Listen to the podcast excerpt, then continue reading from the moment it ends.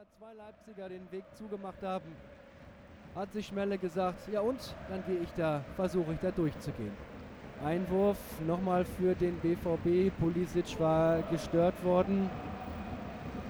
Der jetzt mal über die linke Seite kommt. Christian Pulisic gefault, ganz klar von einem der beiden Innenverteidiger. Ich kann sie nicht auseinanderhalten, Konate oder Upamecano. Nobby sagt die 6, das ist dann Konate.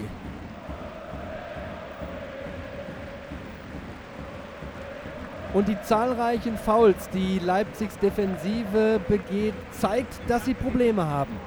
Mit der schwarz-gelben Offensive.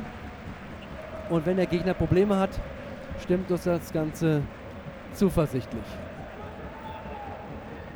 Freistoß vom linken Flügel.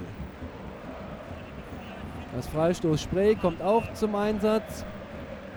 Und Marco Reus kann von da aus auch ganz freche direkte Tore. Mal schauen, was er jetzt macht. Reus bringt den Ball herein und er geht ins Tor. War da einer der unseren dran?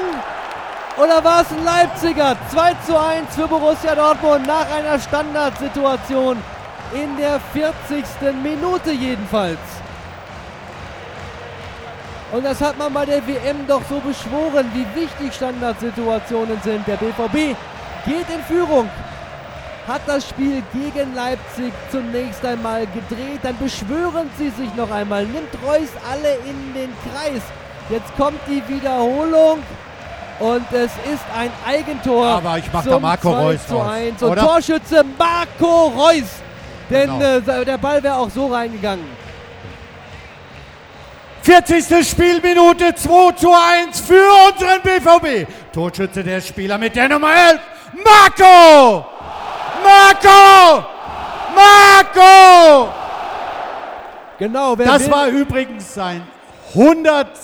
Bundesliga-Treffer. Und es ist doch irgendwie blöd, wenn ein Sabitzer das 100. Tor von Reus schießt, oder? Genau.